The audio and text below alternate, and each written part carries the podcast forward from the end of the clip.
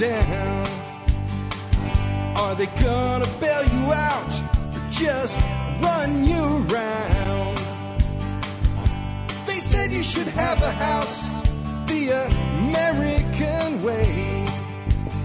A dollar down, a dollar a month, and you never have to pay. There's a better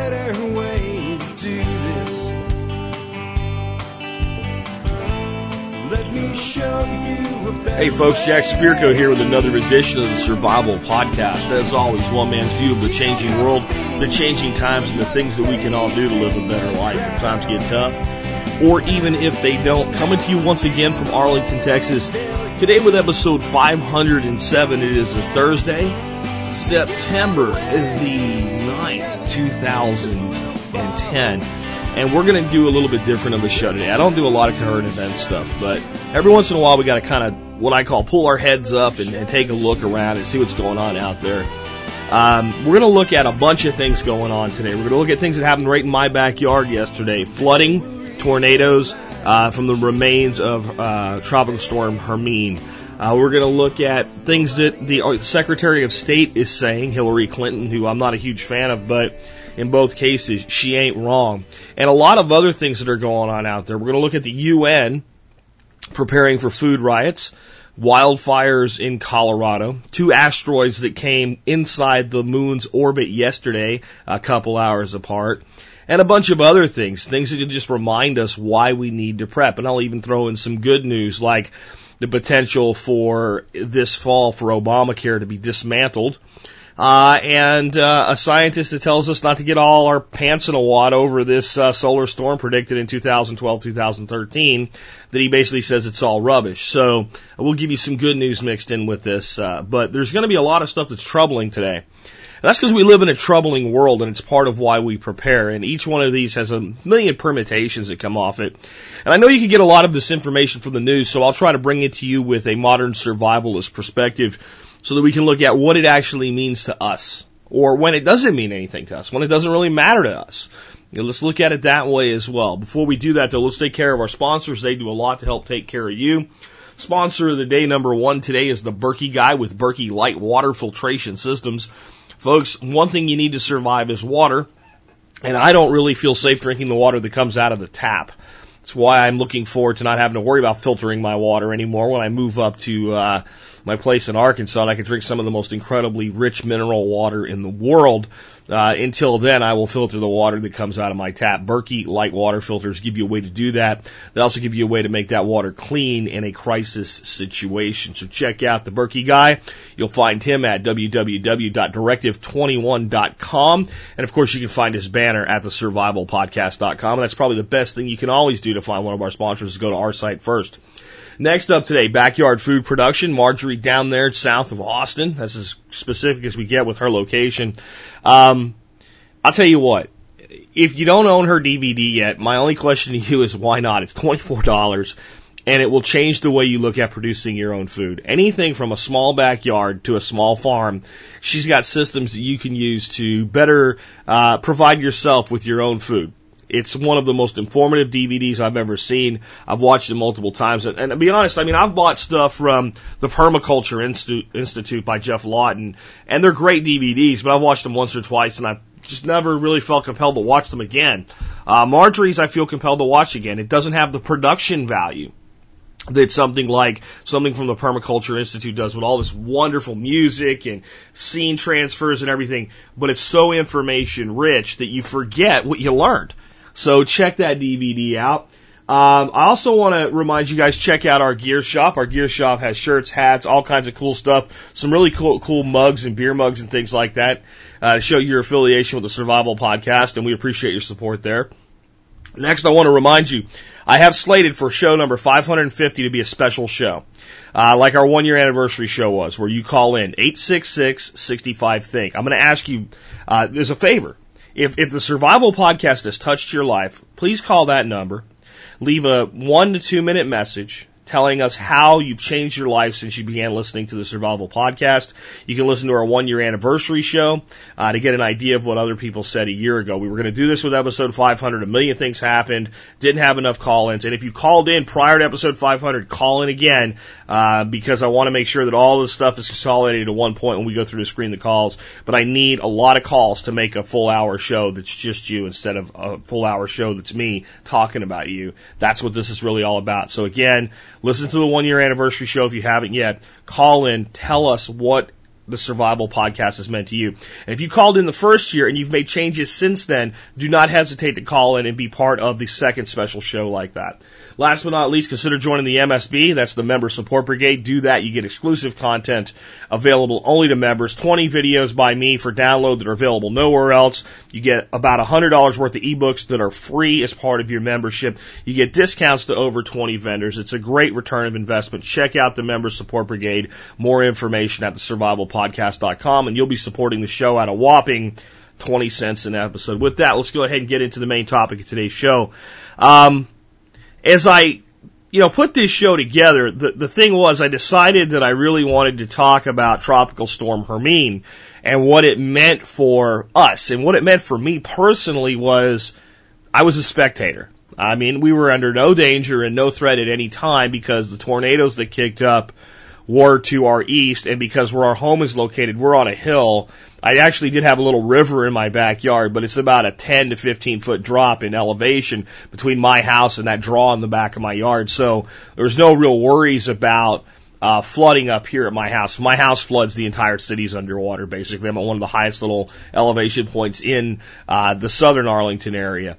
And I wanted to tell you about it. I wanted to tell you about my experiences watching television. I realized it would be a pretty decent sized segment, so maybe I should do the entire show on what's going on out there right now. Because we had a lot of crap happen this week. We have a lot of things going on, man, and uh, things that we need to be aware of as people that are concerned with our future. I'm not going to lead with the Hermine story, though. I'm going to lead with something that I found out this morning uh, on the television set that doesn't surprise me, but it concerns me. Um, the United States was just ranked number four in a competitive rankings report out of the European Union. And it is a European report, so we need to temper that. But what's written in the report isn't wrong. Let me give you the top 10 in this report in order. Number one, Switzerland. Number two, Sweden. Number three, Singapore. Number four, the United States. Number five, Germany. Number six, Japan. Number seven, Finland. Number eight, the Netherlands. Number nine, Denmark. And number 10, Canada. Like I said, I really am not totally sold on this report. Because remember, this is a European report, and listen to the, the, the nations that it lists: Switzerland, Sweden, uh, Switzerland, Sweden, Germany, Finland, the Netherlands, and Denmark. So six of the top ten are European nations. But can we say those nations aren't more competitive than us right now? I, am not really sure. There's a lot of reasons given for why the United States falls in this report. One is that our people no longer trust our government. And of course, this report's out of Europe, the land of the government can do all things. And of course, they see that as a negative. I actually see that as a very positive um, thing right now that our people don't trust our government because our government is running rampant. And maybe if we don't trust our government for long enough, maybe we'll all get off our asses and instead of having this little Tea Party movement that gets you know hijacked by a little bit, at least a little bit more conservative version of the Republicans, we'll actually get pissed and maybe we'll actually get off our asses in like March when most of the primaries are being run and in the summertime when the primaries are being run. And instead of letting the party dictate to us who we get to vote for in November, maybe we'll say, you know what, there's not that many of you people that do this. Maybe we'll get off our asses and go out there and start putting some people in our next door neighbor's house into government. You know? Maybe we'll take it back. Maybe we'll wake up. Maybe our people will finally understand how much power the Congress has you know, if we focus on the Congress, if we can take two thirds of the Congress back with sane, rational people that want to fix America, we can actually do everything. Won't matter who the president is. I'll talk about that a little bit later with another story that's going on. Won't matter what the Senate's doing. It really won't. If the Congress controls the purse strings, the Congress controls the nation. He who controls the money controls all. The wealthy understand that. Let's talk about some other things that have gone on in uh, in this report as well. Uh, the the People's Republic of China is uh, number 27, but it actually continues to lead the way in large developing economies, and it moved up uh, quite a few positions. Uh, India is 51st, Brazil 58th, Russia 63rd, and they're remaining stable. Several Asian economies perform strongly with Japan 6, Hong Kong 11, also in the top 20. In Latin America, Chile is uh, 30th, uh, highest the highest ranked country in Latin America, followed by Panama, which is the 53rd, Costa Rica, which is the 56th. This is really about how competitive the nation. If you were a business and you wanted to open up a business in a nation and compete globally, which nations would be the best nations to open up a business in?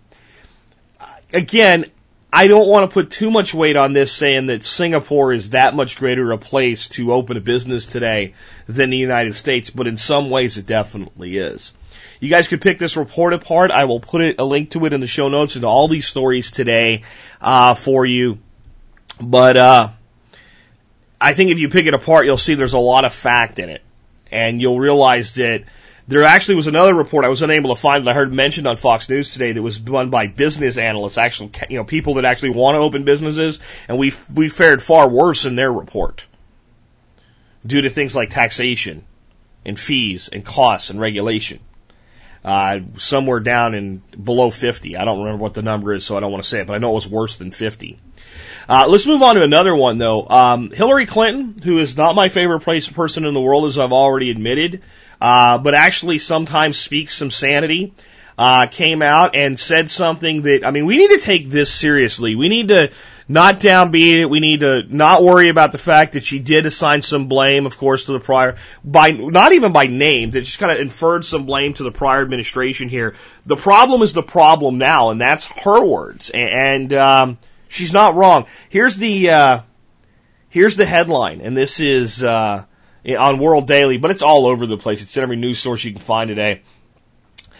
Cabinet member hits alarm over Obama's colossal debt.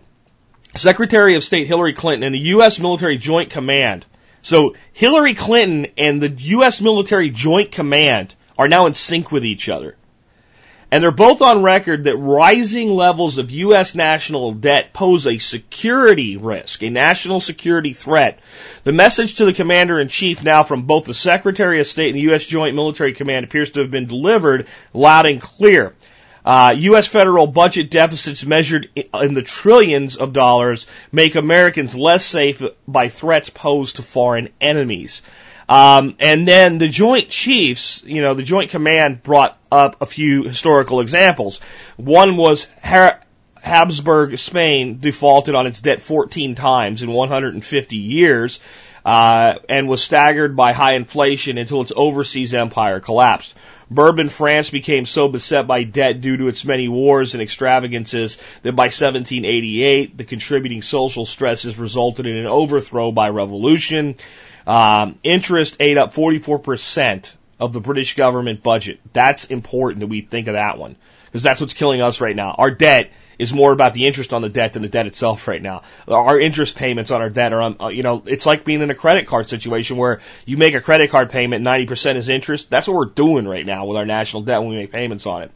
Interest ate up 44% of the British government budget during the interwar years between 1919 and 1930, inhibiting its ability to rearm against Germany. So while Germany was rearming, Britain was not.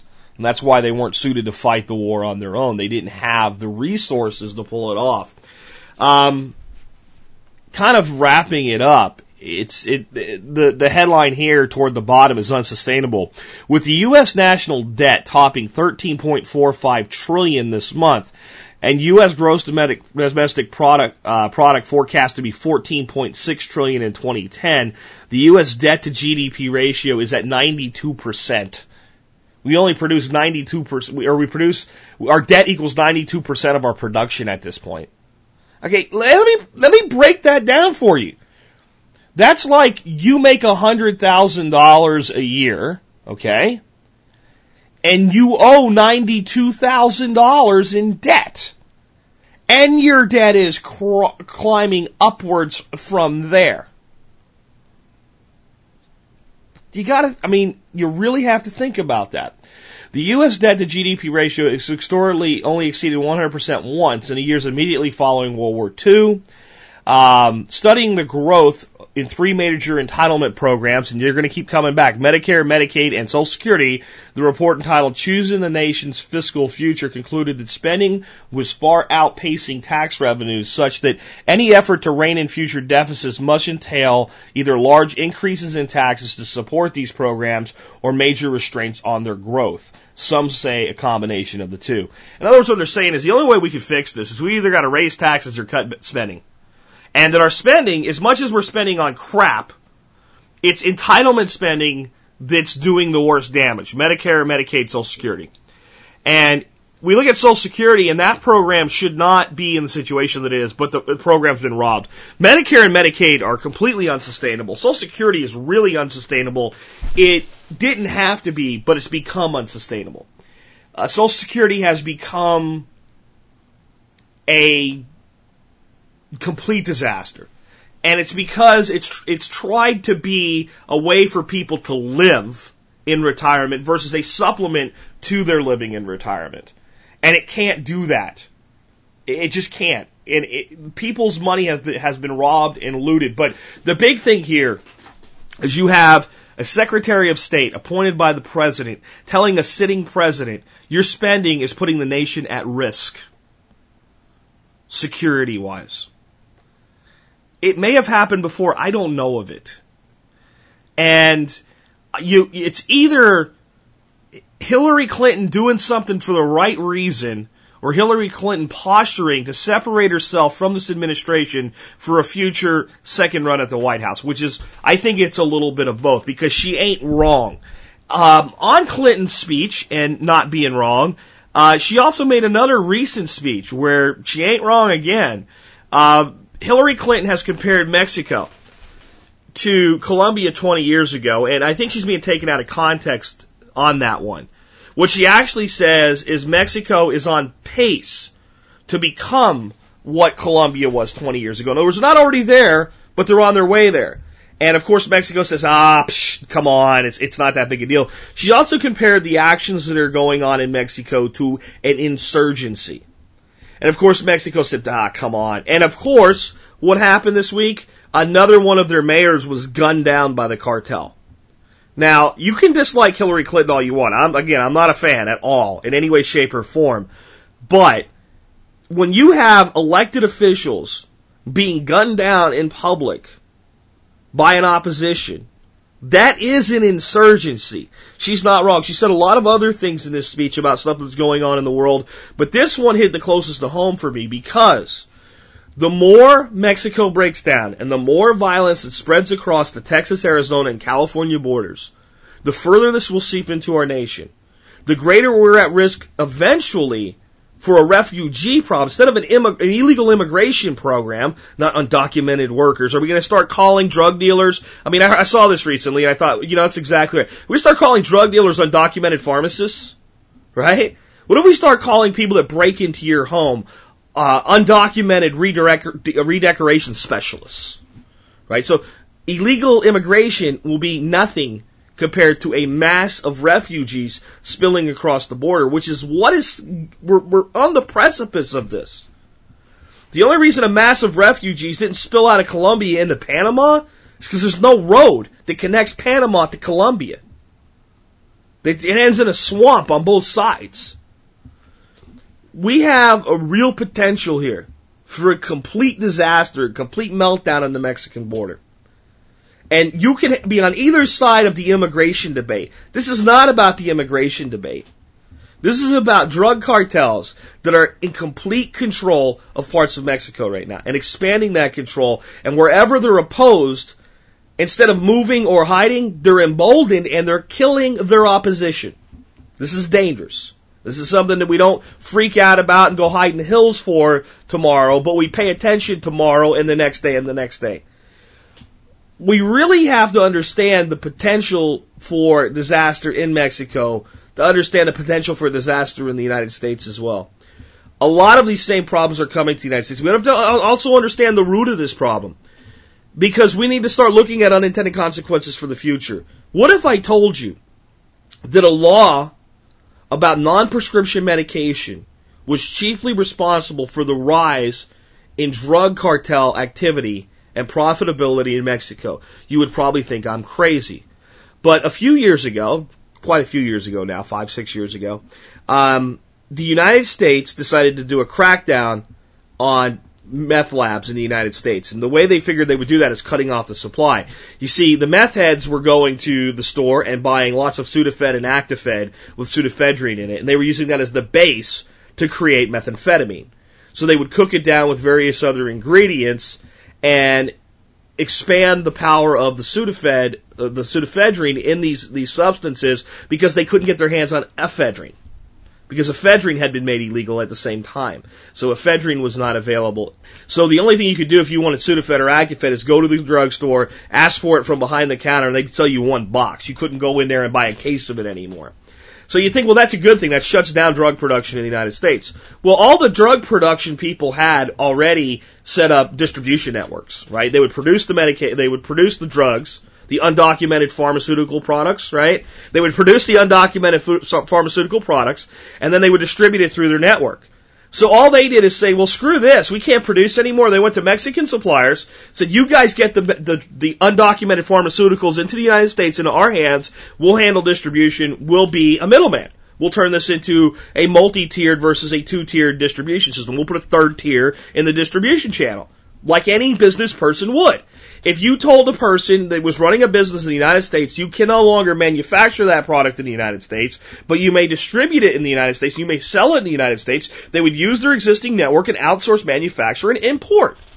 That's what happened. That's what's happened with drug manufacturing in Mexico. Most of the money going into Mexico today is not tied to cocaine or marijuana. There's a lot of that too, because if you're shipping one substance in, one undocumented pharmaceutical in, you might as well ship them all in but it's meth and the huge profits that were immediately available that allowed these people to ramp up. Something to think about when we're making these decisions for what to do in the future.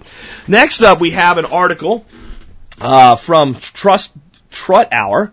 Uh, from Thursday, 9 September 2010, which is today, that says, is defaulting on the national debt on the table? I don't want to read the whole article to you, but it's, because it's rather long, but I really want to point out how stupid people are. Um, the upshot of this article, and I'll read just a portion of it to you. Furthermore, the Federal Reserve Board can freely buy up more debt if investors did become more reluctant to hold government bonds at some point in the future. In ordinary times, this could create a problem with inflation. However, with the vast amounts of idle capacity and huge reservoir of unemployed workers, inflation clearly is not going to be a problem for the foreseeable future. Of course, there is no reason for the U.S. government to default on its debt. The country is having no difficulty whatsoever in issuing borrowing at the moment, with investors willing to take long-term loans at interest rates below 3%. So here's the upshot of this even though we have people in Congress and people in the Senate saying, hey, we may have to default on our own debt. And, so, and we'll default with our own people first. Defaulting on our debt in this capacity means cutting payments to Social Security. That's what it means here. Cutting Social Security benefits. That would be a default on the debt because here's the thing, folks. They owe you that money. You loaned it to them and they owe it back to you. So even though we wouldn't be defaulting to our investors in Japan, we would be defaulting to our own people that we owe Social Security to. And this clown, he says, no worries about our debt because we can just keep borrowing more. These are the geniuses running our country. These are the geniuses setting our economic policy. There is no more cut and dry of a pile of crap that I've ever heard come out of an economist's mouth to say, hey, there's no reason to worry about defaulting on our debt because we could just borrow more money. We have no trouble doing that. In fact, we don't even have to worry about screw inflation. You know how many people aren't working? This is wonderful. We can just print all the freaking money we want and we have no inflation worries because we'll print the money, we'll use it to pay the old people, but nobody's working, so nobody's gonna spend any money because grandma's gonna be living on freaking franks and beans, right? And in some sad situations, maybe pet food. So we don't have to worry about inflation, so no worries. And if the people around the world decide they don't want to loan us money anymore, if people stop, if people recline on the, on the U.S. Treasury market, the bond market, which of course Peter Schiff says is about to happen, uh, it doesn't matter because the Fed can just buy our own debt. When the Fed buys our own debt, this is important. When the Fed buys our debt back to itself, we are literally at that point really printing money out of thin air. More than any other time. What that actually means is there's no buyer for the debt, so the Fed creates money to buy money with. It sounds, it's almost impossible to understand that because it defies reason. It would be like you saying, well, I'd like $50 million, please. And people say, we're not going to give it to you. And you write a little piece of paper that says $50 million on it, and you stick that in a machine and it prints out $50 million in US dollars. That's the Fed buying its own debt because they don't have any money to buy it with. The money's all false, fake money they created in the first place. Our economy's in deep shit, folks. It really is. And we need to think about that and we need to make good decisions about what we do for ourselves economically going forward. Of course, this is all man-made stuff I've been talking about up to now. Let's talk a little bit about Tropical Storm Hermine and what its remnants did.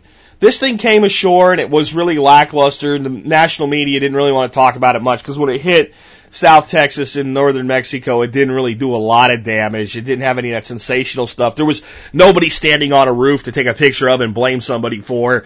And it became uh, clear that it would come up through, you know, central Texas. And as that happened, they said, well, there's going to be some flash flooding or whatnot. But once this thing gets over land, it's going to take the uh, power rate out of it. Well, it did take the power out of it as far as wind speeds and it, it, knocked it down to a tropical low. And what the taking the power out of it did was slow its speed of, of travel. And it moved very slowly across Texas, and it dropped 8 to 12 inches of rain in some locations, 8 inches in my backyard, overfilling my pool and flooding my draw at the bottom of my yard.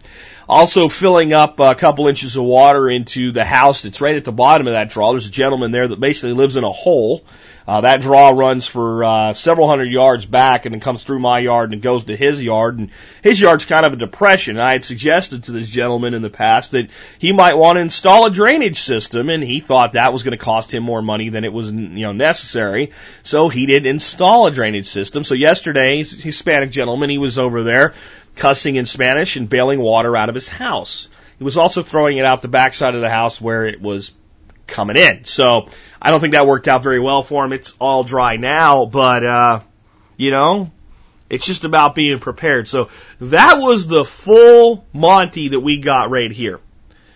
Unfortunately for other people in our area, just a few miles away near Rush Creek, there were lives that were disrupted and homes that were literally ruined by flash flooding that buried cars over the roof, uh, flooded homes, uh, up several feet and once you have a home flooded, it pretty much ruins the home. Um, there were apartment complexes flooded. There were at least two, if not three people killed by flash floods. That's a very sad thing. One gentleman was a guy everybody called Santa, uh, about 49 years old with a white beard that was a real good guy, real, real, real, uh, proud to be a Texan. Uh, they were talking about him on the news, real nice to the kids in the neighborhood. He was driving his truck and a flash flood got his truck and he was stranded his truck. Rescuers were trying to get it, getting to him. They could hear him calling for help. Uh, but they could not get to him, and he, the last thing they heard him say is, I'm losing my grip. He was torn from his vehicle, and after the waters began to recede, they found his body lifeless about 200 yards down from where, uh, his vehicle had been stranded. Flash floods are dangerous. And we have a tendency in our arrogance with storms to say if it's not ice and it's not a blizzard and it's not wind and it's not a tornado, that it's not life threatening. Well, there's more people killed by flooding than any other natural event in the United States every year. If flooding is going on in your area, you need to use common sense. There was another lady on TV and I just thought, what a pea brain. I felt bad for her, but I also thought she had a pea for a brain. Uh, the floodwaters were rising. She drove home to her house, parked her car at the edge of the water where it wouldn't be underwater, and went into her house. Uh, after she went into her house, her house then flooded. She got stuck and the rescuers had to get her out and her car was destroyed because her car was also flooded up over the roof. Now all she had to do was see the water rising, accept the fact that the home was going to be damaged instead of going into the home and keep her car, at least she would have had her car. She lost both. She's lucky not, she's not to be dead. Uh, they had to rescue people off of apartment building roofs, uh, including people with dogs. So there's a there's a video somewhere of a fireman carrying a Siberian Husky across one of the ladders. They put the ladder out like a bridge, and uh, but the waters are receding, and people will fix things and rebuild. Once that was over, the main rain had passed through, the tail of the storm came through the Dallas area, and I watched something yesterday that I've never seen before, and I doubt many other people have ever been able to watch before. We watched two uh, supercell storms develop, being followed by helicopters and storm chasers with camera angles from all different angles and we watched those two storms only a few miles apart from each other on a similar track. One going through the Seagoville area of eastern uh, eastern Dallas County uh, and into Kaufman County, and one going right through Dallas County, right through downtown Dallas, following the tollway upward, spawned multiple tornado vortex. Um, we would watch we watched this live on TV from about five to six thirty. Uh, my wife and I sat just grateful it wasn't us and hoping that other people weren't killed. A couple people do appear to have lost their lives in these storms. Uh, I think two was the number I heard, which we're, we're grateful that's that's what it was. But we watched these tornadoes slowly form. We watched the funnel clouds drop down. We watched them spin up. We watched them toss debris, blow transformers and electrical lines, and then just dissipate and go back up into the cloud and do it again and do it again and do it again. In one storm, we must have seen seven touchdowns in a period of about 45 minutes, and then we saw multiple touchdowns on the Dallas tornado. Uh, one time I saw where I just felt like these people, you know, were so blessed is I was the tornado was really kicking up heavy uh, on the Seagoville tornado, and it was just tearing up this street, but it was like a business district and it was headed right toward you could see it like it's going through like then it was started going through like trees and all. It was like an open space where there was no people and you're like okay at least and then you see a huge subdivision and this thing is headed right for that subdivision and you're thinking oh no god please no. And almost miraculously just as it got toward that subdivision it retracted back up into the cloud passed over that subdivision and then spun up another tornado in a less populated area. And uh, had to be terrifying if you were one of the people in those homes because I'm sure you could hear it coming and you could hear it overhead and you could hear it come back down. Uh, it did do an awful lot of damage. I'll put a link to one of the stories on it. I'll try to find some links also to put in today's show notes of some of the floodwaters. There's lots of video of these tornadoes. I mean, a lot of them. And, um, it's educational to see how these things form, to look at the cloud and go, I don't really see a, oh, well, there, it's starting maybe kind of, no, oh, there it is. And the way they, they touch down so quickly. And it was a combination of the moist air coming up from the Gulf and the tropical storm and the extremely dry Texas air this time of year, uh, coming out of our desert west that caused this outbreak. And what was interesting is, how this went on for about an hour and a half, these two storms, and then they just kind of dissipated as they went further north, and they didn't keep taking their destruction with them. But here was a mundane storm like Tropical Storm Hermine that never really got that powerful, and it did its most damage, I would say, almost 800 miles after it made landfall. We do need to understand that nature is in control more than we are, and we need to be prepared. Um, kind of a somber thing to think about how people have actually died in this thing and the damage it's done. But I would be lying if I said I wasn't fascinated watching these tornadoes form. And uh, one of the links I'll put, there's a video from a gentleman that took a video with a cell phone camera of the tornado that was going right through the middle of uptown Dallas. And uh, he's yelling, woo, woo. He's an Hispanic guy, you know. He's like, woo. And they're talking in Spanish and they're all excited. He's like, that's going, it's like a quarter mile away, man. It's going right down Mockingbird. And, you know, I like seeing the video, but this guy's an idiot. I mean, there was no way he really knew what direction that tornado was taking. This guy wasn't a, a trained spotter or storm chaser. And I really encourage you guys, if you end up in a situation like this, take cover. Don't go out taking pictures. We all want to see the pictures. We all want to see the video. We're all fascinated by it. But we have, you know, cameras that, that are on helicopters that can move around the storms. We have professional chasers. We have cameras throughout our cities that can be, you know, focused and, and, and taken off of towers now. you don't need to put your life in harm's way for a picture of a tornado. It might be, you know, your phone might not even be able to play the picture when they find it in the rubble, uh, like some of these other people that lost their lives. So please take these things seriously. Uh, let's go on to another story uh, that that also happened uh, in the last couple days. So this one's good news if you're opposed to the uh, Obamacare health care uh, law that passed. You might think that we're in a situation where we're stuck with this monstrosity now. There's nothing that can be done about it. And I don't want to be too political here. Anybody who listens to this show knows that I'm opposed to big government programs that are supposed to solve problems because they always create more problems than they solve. And, and we're at a point now where even if it's a good idea, we, we just can't afford it. Um, but I want to talk about this more from a understanding of government and civics and how it works and how you know when you're being lied to. So it doesn't really matter where you are on this issue. Here's uh, this article is called "Putting the Brakes on Obamacare," and of course they have a picture of Sarah, Palin on it, even though she's not the one that's really done anything here. Um, the guy that has the best opportunity to do something with this is a gentleman named John Boehner, and I'm not campaigning for this guy or anything. I'm just telling you, there's a real possibility. In fact, it's almost a foregone conclusion. It's almost been conceded by President Obama himself that the Republicans are going to take over the House. And John Boehner is probably the, the, the preferred person by the Republican Party, the party itself, because we don't elect the Speaker of the House, obviously. The, the, the winning party does to become Speaker of the House. And John Boehner has basically said, if I get in as Speaker of the House and when the Republicans get a majority in the Congress, we will defund this thing. We'll take away money. And let's see you run Obamacare without the money. There's a lot of other things here. There's dismantling. There, there's there's uh, de- there's you know uh, delaying it. There's disapproving regulations.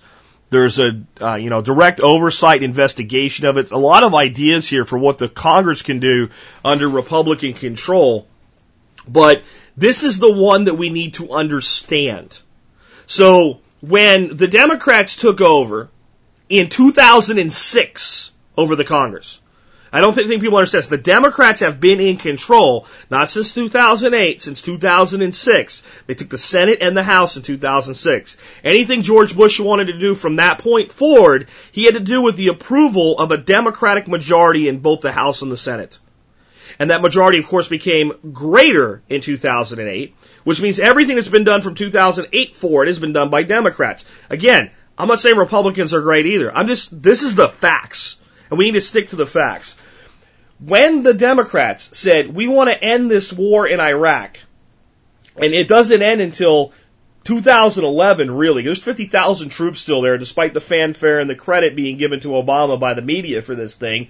This was Bush's timeline. It's always been Bush's timeline. It was announced in September of 2008. And of course, the Democrats said, "We'll we'll get rid of this thing. We'll just fight the noble war in Afghanistan." And we'll and then they they they they, they well, we can't, we can't, we can't. All the Democrats had to do was defund the war, and they could have ended it like that. I'm not saying they should have or shouldn't have. I'm just saying when they say they're going to do something, and then they blame somebody else for not being able to do it. Once they have a majority, especially a commanding majority, they can defund any initiative. That's what Boehner's saying here. And I, it's not happened for a very long time, and I like it regardless of where you are politically on this issue, because it's the Congress admitting that it has this power.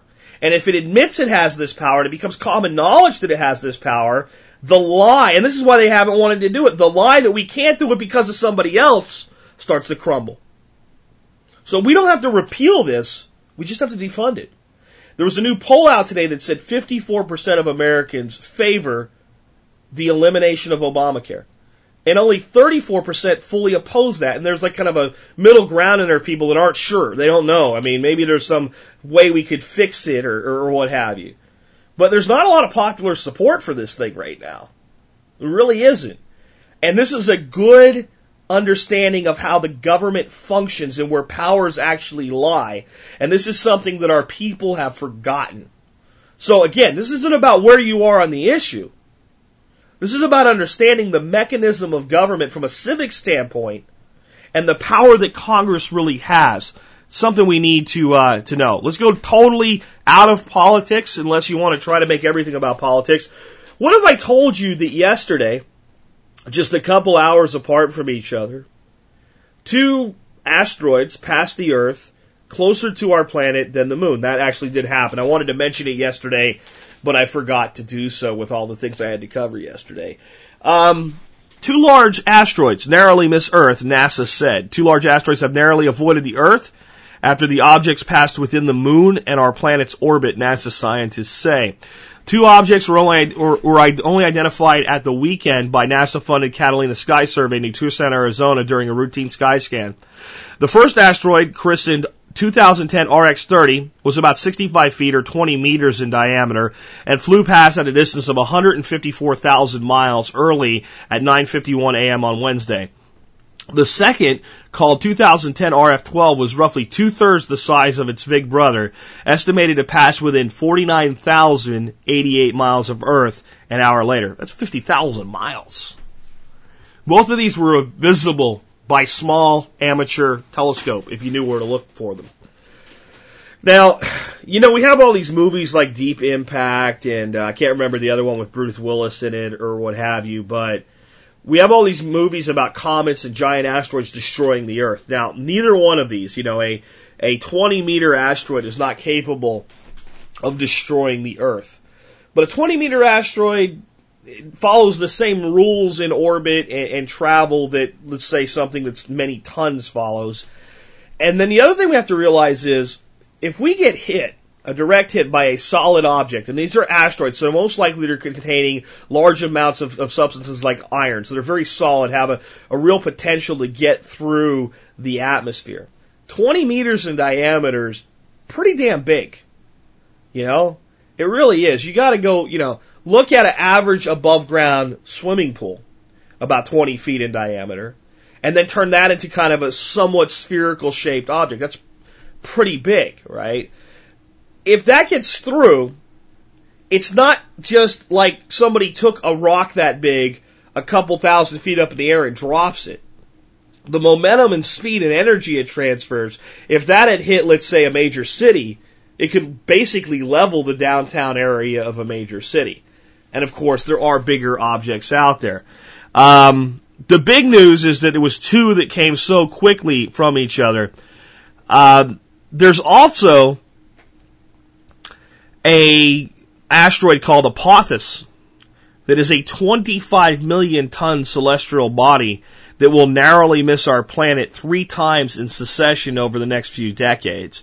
Um, there is a like a one percent chance this thing could get turned and end up hit, impacting our planet. The big thing is the upshot of this article is, hey, we don't really know how many of them are out there. We're tracking like fifty thousand of them, but you know, there's there's just bukus of them out there. And these two little ones, we didn't see them until, you know, a week before they came through. We didn't even know they were there because they're little ones. I'm just saying, asteroid comet impact, we call low probability events. And because of that, they get pushed to the back of people's minds. But they're not no probability events. And they're high impact events. There was an asteroid that did an airburst over Siberia that wiped out hundreds of square miles of forest, fortunately in an uninhabited area. What if something like that happened today, let's say over the northeastern United States, uh, or over the highly area, populated areas of the United Kingdom or Europe, or Japan, or any other major economic center? This, besides the death toll and the loss of life. What about the disruption in commerce and the, the, the economic systems throughout the world? What kind of ripple could that create? And what if it's a little bit bigger than that? And we have, of course, you know, the possibility of extinction level events from these celestial bodies. I don't focus on that because if that happens, we're done. Okay. If we toast the earth in a fireball, we're done. It's the ones that leave us behind in a bad way that I worry about. I don't worry about them all the time. I don't worry about them as much as I do the ash clouds destroying our economy or a potential pandemic, but they're still there. They still need to be thought about. These two near misses a couple hours apart, something we need to think about. Just kind of a warning shot, I would call it. Uh, the next thing that went on yesterday, I don't want to like just focus on my backyard with Hermine. There was some other disasters going on not that far away in Colorado. Over 135 homes are destroyed in the uh, Fourmile Canyon fire near Boulder. And the blaze is only 10% contained as the time of this report. Four people are missing and at least 7,100 acres are burned. Some 3,500 people are out of their homes, but people in five subdivisions can return today. So forest fires are another thing that can cause untold damage and something we need to be prepared for.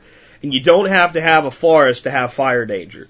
About seven years ago, I guess it was, we had grass fires raging throughout West Texas and into the Dallas area. And there were places where the fire came through with such a firestorm. And it's so fast and with such a wave that there were pictures of like this fire passed through and burned holes through telephone poles. Where two telephone poles on a long strand were not burned, and it came through the center and it burned the third pole in the center. And it looked like somebody had taken a giant blowtorch and the pole was literally hanging, suspended by the wires, and completely burned through. Do you know what it takes to burn through a creosote soaked telegraph pole? It ain't easy. And it burned through it like a hot torch through thin steel. So wherever you live, if it's not rainy and it's dry, there's a potential for fire. I guess some of the desert environments, there's just not that much to burn. But for most of us throughout suburbia, this is a real risk. It's something else that we need to be prepared for. And I just wanted to point out that there were people uh, whose lives were destroyed by yet another natural disaster on the exact same day that most of the country was focused on our area here in North Texas in Hermine. Want a little bit of good news? Uh, U.S. jobless claims uh, in uh, have decreased by 27,000 to only 451,000 last week. Does that mean 451,000 people don't have a job? No, that means new claims. Last week, almost a half a million people showed up and said, "I lost my job, need some unemployment." And this is supposed to be good news because it was forecasted to be about 480,000 roughly. Um, so what they're saying is less people lost jobs this week than we expected. 27,000 less people lost jobs than we expected. Well, folks, do you see what they're doing? They're trying to hold up failure as a success. I'm reading this that almost half a million people lost their jobs. They're reading this as 27,000 people didn't lose jobs. I guess those are saved jobs by things like the stimulus bill. I, I, I, you know, and, and they're also saying this as though that those 27,000 people that skated by this week don't have to worry about next week or the next week or the next week or the following week until we actually start to see the real unemployment number come down, and even then, I'm not sold because I told you I think that's eventually going to happen, and it's going to be part of a false recovery and the biggest bubble you've ever seen in your life, followed by a recession that makes this one look like a joke. Um, this is not good news. Just understand that. Understand that there is a huge PR campaign around making you think the economy is getting better. And it's far more about public relations than real numbers. Because when we look at real numbers, you know, this would be like, I want you to think about it this way. You go in and you're a salesperson. And your boss expects you to sell a million dollars a year. It's now September and you've sold a whopping 250,000. You ain't going to make your million dollar quota. And you forecasted that you were going to fail to make your quota by 400,000 by the end of the year. You're only going to come in at 600,000. And then you go in and say, well, you know, actually, my new forecast is 620,000 in sales by the end of the year. Can I keep my job? Um, no, no, you don't get to keep your job. You failed. That's what we should be telling our government officials right now. And honestly, we should be telling some of them on both sides of the aisle that. But anybody that tells you that failure is a success, you need to be skeptical of everything else they said. And to those that think I shill for the right because I am more opposed to the party in power than the party out of power at any given point in time, and it just happens to be that way right now. Fox News said this was a good thing today. This was great news. Well, they're wrong. It's not great news. It's terrible news. Another half a million of your brothers and sisters throughout America are without a job. That's not good news. More bad news. Um, the United Nations is meeting right now to address food shortages amid predictions of riots. Poor harvests and demand from developing countries could push cost of uh, cost of weekly shop up by 10%. I'm not sure what they're trying to say there. Basically, I think food prices per week, weekly shopping, they left the ing off, up by 10%. Let me read a little bit this to you. Two years after the last food crisis, when prices surged by nearly 15% in the UK, food inflation is back. Soaring global food prices have prompted city and food industry experts to warn that the cost of weekly shopping is set to rise about 10% in the coming months. In 2008, rocketing prices are the result of, as in 2008, rocketing prices are the result of rising demand and supply shortages caused by freak weather and poor harvests. Moreover, these conditions are exaggerated by speculation on commodity markets and changing diets in fast growing Asian countries. Last week, the UN Food and Agriculture Organization, the FAO, called an emergency meeting for 24 September to discuss food crisis in Mozambique. Riots broke out following the government's decision to raise bread prices by 30%. See, you think we have problems here. These people start starving when the price of bread goes up, leaving seven people dead and hundreds injured because people rioted over food. At the same time, the Russian government extended its export ban on wheat by another 12 months as it battles drought, shortages, and inflation at home, which it threatens to push prices up further. European wheat prices hit more than uh, 231 euros or 192 pounds a ton last week, just below last month's two-year high of 236 euros, but still 60% higher than a year ago in sterling terms. Corn prices are at their highest level since June of 2009, while sugar has been on a roller coaster ride after hitting a 29 year peak in February. Basically what they're saying is, you know what? We're out of food. Some people in the world are going to go hungry, and that means it's going to cost more. Will this hit you in your backyard this year? No. You might see the price of food go up a little bit, all the more reason to store, but we will not be rioting in New York City or Jacksonville or Atlanta or Dallas or anywhere else uh, this year because people are hungry. In a lot of developing nations, they will be rioting because people are hungry. If we look at that and go, well, that's there and not here, that is arrogance. That is a belief that we will always have the ability to make sure that we feed ourselves first. Let me go back to another story and show you how the seemingly unrelated are connected. U.S. Secretary of State Hillary Clinton said that our budgeting national debt earlier in this show I told you that is a national security risk. What I didn't tell you at the time is one of the reasons she says that it's a risk is because it makes it impossible or less possible for us to do what we want to do, which is nice talk for force people to uh, let us get away with shit. Okay? In other words, through military might or economic sanction. The rest of the world sees this as a position of weakness and starts to say, well, you don't get to have control over what happens in this segment of the world anymore because we know you can't afford to fight another war. We know you can't afford more. We know that you are slipping from your role of dominance and go screw. And to think that in the next 10 to 20 years, we can't see a shift with rising nations like China and India that have so many billions to feed, where they start to take over this control and while they have a rising interest in the developing world, especially the Chinese, this is something, you gotta understand this. When a nation starts developing third world nations, it's kind of a big brother, bad or good. It has a vested interest in making sure that those colonies, if you want to call them that, are stable and making sure that those people are fed. So the Chinese are getting to a point where they're not just going to have to feed their Chinese people, they're going to have to feed all these people in Africa where they're buying oil and gold and farming interests.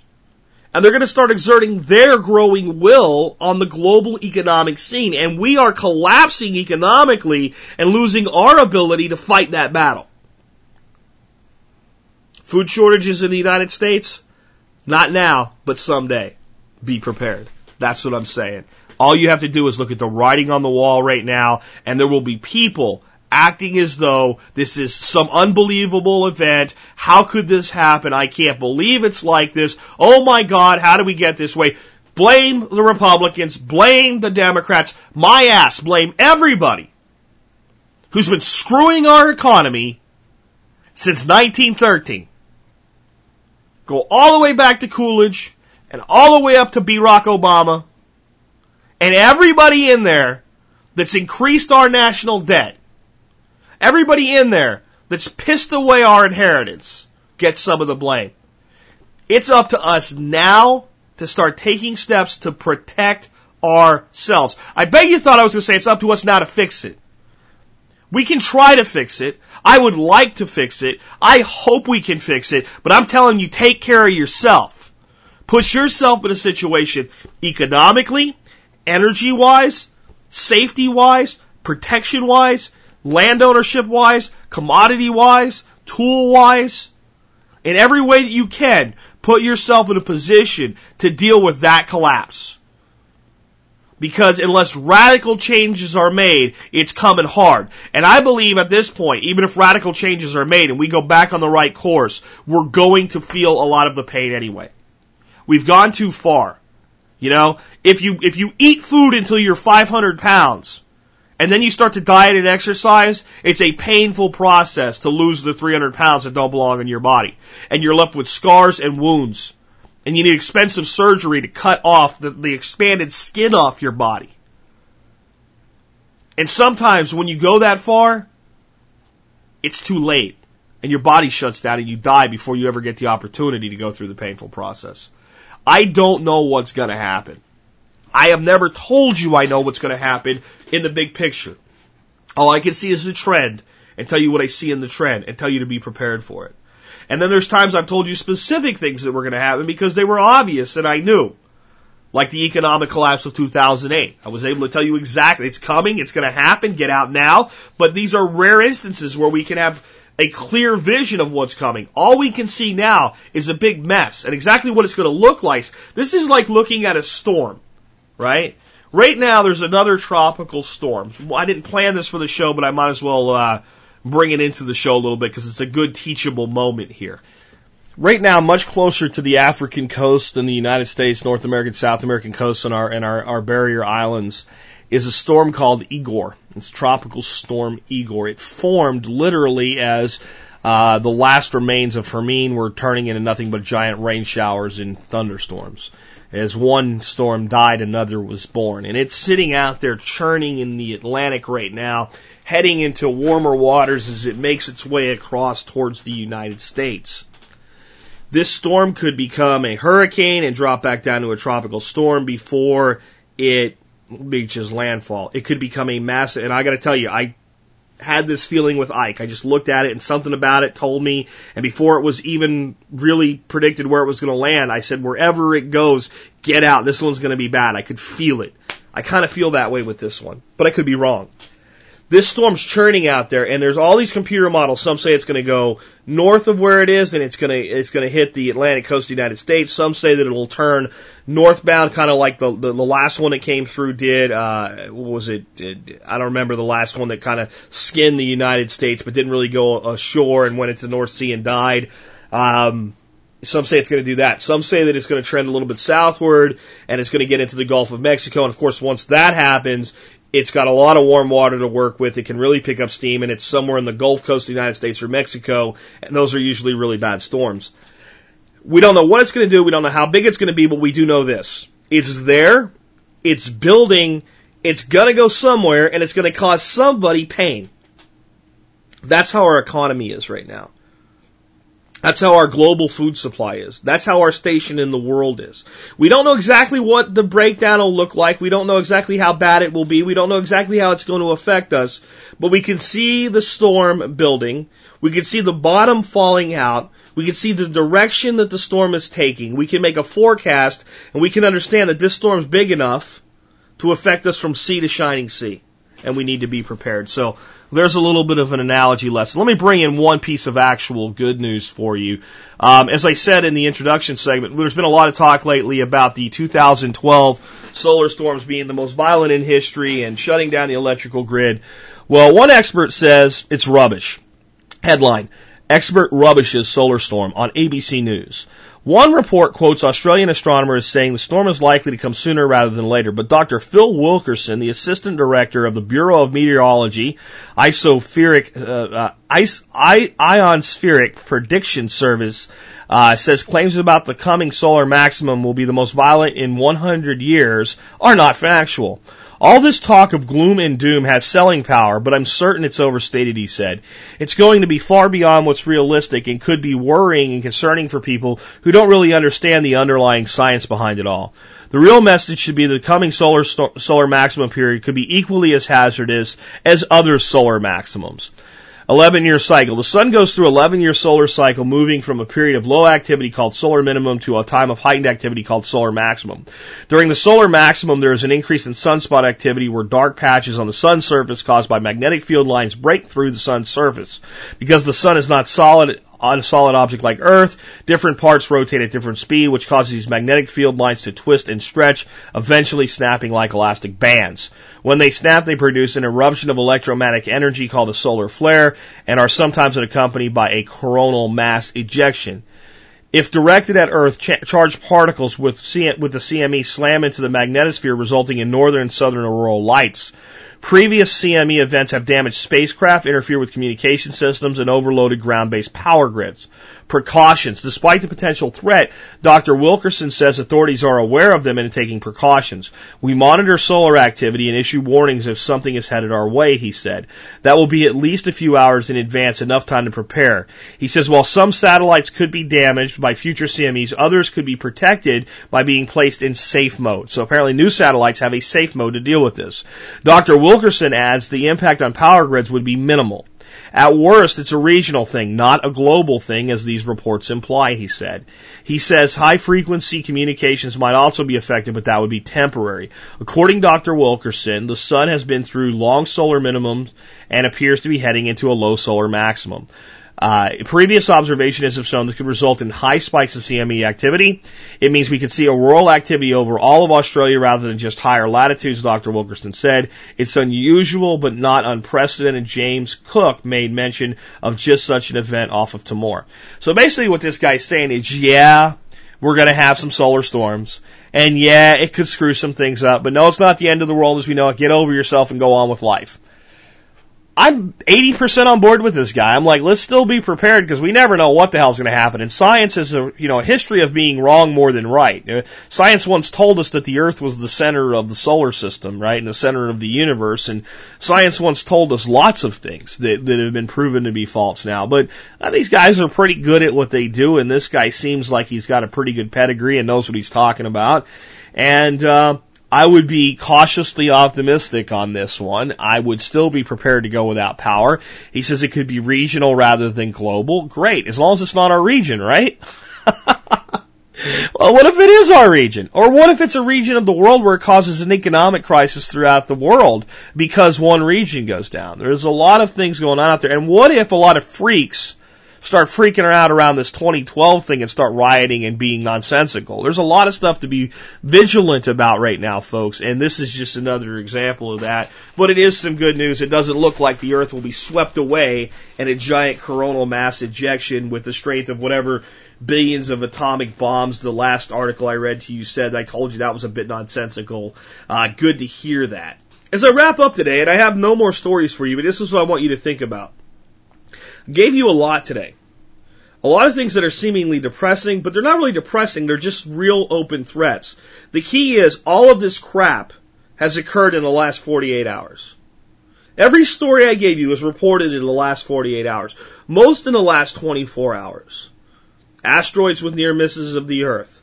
The Secretary of State telling our President to his face, your spending is screwing us. Yeah, yeah, yeah, these other guys did it. But now we have to deal with the current situation, and if we keep doing trillion dollar deficits, our nation is losing its power in the world, and you're putting us at risk. Because our power's made a lot of people pissed off, and when we don't have it, we become a target. The Secretary of State saying Mexico has the potential to become Colombia. The difference? Mexico's on our border. We already have a massive immigration problem. What could that do? Forest fires destroying lives in Colorado a no impact tropical storm, if you listen to the media, up until yesterday, that destroys lives, ruins homes, kills people, and changes lives for the worse. Spawns multiple tornadoes right through populated areas of Dallas, Texas, and floods out people just a few miles to the west around low lying areas. And more. I gave you more than that today. That's enough. All of that in a day. I would call yesterday a really bad day. You know, by the way, Pakistan is still uh, recovering from massive flooding there. And again, we have a tendency to look at something like Pakistan and say that's far, far away. That's not us. Well, it could be us because it was yesterday. We need to learn these lessons and we need to be prepared. Not with pessimism, not with hiding, with boldness, with optimism, and with the belief that we can make our lives better today. We need to look at what our government's doing and realize we can try to fight it, but there's only so much that we can fight, and we need to realize the people steering this ship are incompetent idiots that say things like there's no reason to worry about defaulting on our debt because we could just borrow more. That's like a person saying, there's no reason for me to worry about my MasterCard bill because I have a huge credit line still available on my Visa. These things are happening. They're happening every day, and it's why once in a while, even though they're temporal in nature, and this might not be the most interesting show a year from now when somebody's listening to backlog, you know, going back through and re-listening to the shows or just finding the show like a lot of them are timeless. I think it is timeless in its lesson. Because we'll be able to, a year from now, look at this show and say, what were the impact of all these things and where are they headed now? And where can we learn about where we're going next because of that? But the big thing is I don't want anybody that listens to today's show thinking, man, it's really bad out there. I want you thinking it's always bad out there. But it can always be good if I take control and I'm prepared. And sometimes things can happen that are beyond my control but I can be prepared for them as possible, and I can be ready to take action. And if my house is being flooded, I'm not running into it. I'm going to stay out of it because I can replace everything in there. But I can't replace my life, or the lives of my family. And that's going to be first. I'm going to protect them, and I'm going to make sure that tomorrow we wake up, that we're not laid to rest somewhere because we made a foolish decision. I'm going to make sure that that tomorrow has optimism, optimism in it because I know that I control my life more than anybody else anywhere in the world. It's my choice that really matters. And with that, I'll sign off. This has been Jack Spirko with another edition of the Survival Podcast, helping you figure out how to live that better life if times get tough or even if they don't.